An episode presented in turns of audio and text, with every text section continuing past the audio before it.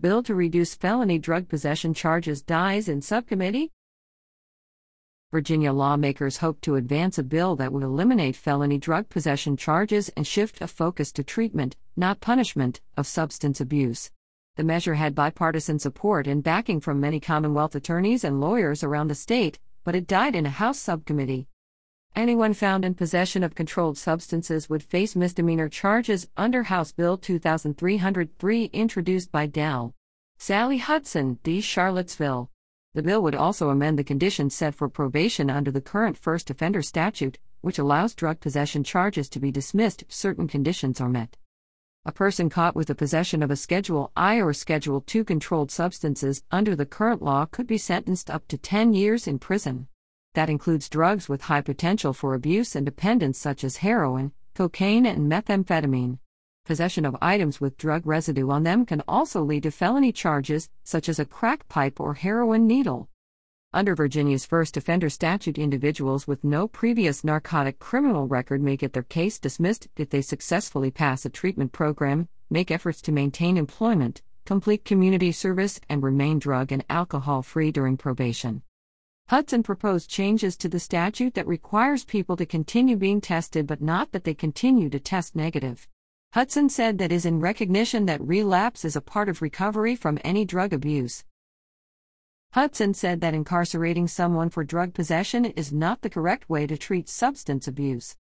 It's a concrete step we can take this year to reduce the harmful consequences of prolonged incarceration as an ineffective deterrent and treatment strategy for substance abuse, Hudson said during the House Courts of Justice Subcommittee hearing for the bill.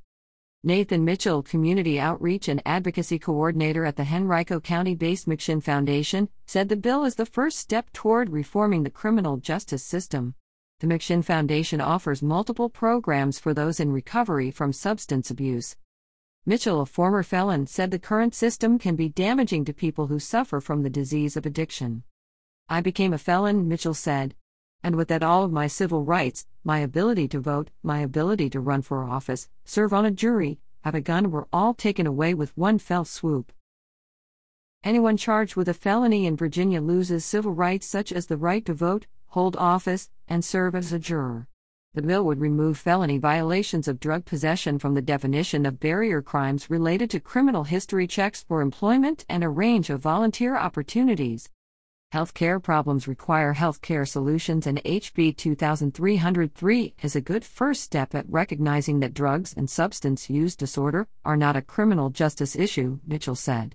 They are, in fact, a healthcare issue. Misdemeanor possession is already employed in many states such as Iowa, Oklahoma, and Mississippi, and also neighboring states such as West Virginia, Tennessee, and the District of Columbia. It is a drug reform that has bipartisan support coast to coast, Hudson said. South Carolina and Iowa have enacted similar legislation and utilize escalating penalties where the punishment increases with every subsequent offense, according to attorney Steve Mutnick, who serves as General Assembly counsel.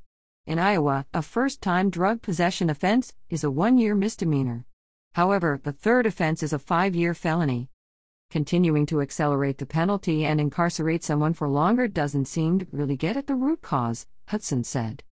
Norfolk Deputy Commonwealth's Attorney Ramin Fathi testified in support of the bill on behalf of six Commonwealth's attorneys from across the state. Substance abuse disorder is a matter of public health, and that the primary focus of dealing with a public health issue should be the public health system, Fathi said. Though the legislation marks a departure from the state's approach to drug possession, Fathi said the measure would bring Virginia in alignment with neighboring states and the federal system. Fathi said the only concern had was directly addressed by the language in a budget amendment submitted by Del. Carrie Coyner, R. Chesterfield. The budget amendment would divert money saved from less incarceration due to reduced felony drug possession charges into treatment programs. Coyner said that jails report there aren't enough treatment service programs. This is a rare instance where we can both be more just and create a significant cost savings for the people of the Commonwealth of Virginia, Fathi said. Supporters of the bill pointed out that the legislation was not decriminalizing or legalizing drugs or condoning the use of hard drugs. The measure also would not reduce felony charges for people caught distributing drugs or possessing drugs to distribute. There is no simple possession that is worth more than 12 months in jail, Fathi said. Richard Johnson, with the Virginia Association for Criminal Defense Lawyers, said he lost his nephew to a heroin addiction. Instead of policy wise trying to teach people with addiction a lesson, this legislation tries to solve the problem, Johnson said. The panel never picked Hudson's bill back up before crossover day, which is when each chamber must complete voting on any bills that will be advanced to the other chamber. Delegates said the bill was important, but there was concern about having enough time to secure the funding needed to redirect into treatment. A substitute was submitted on February 3 but never heard before the subcommittee. Hudson said the bill addressed the most immediate harms, we will go another year of marking another wave of Virginias with this stamp that bears lifelong consequences, she said.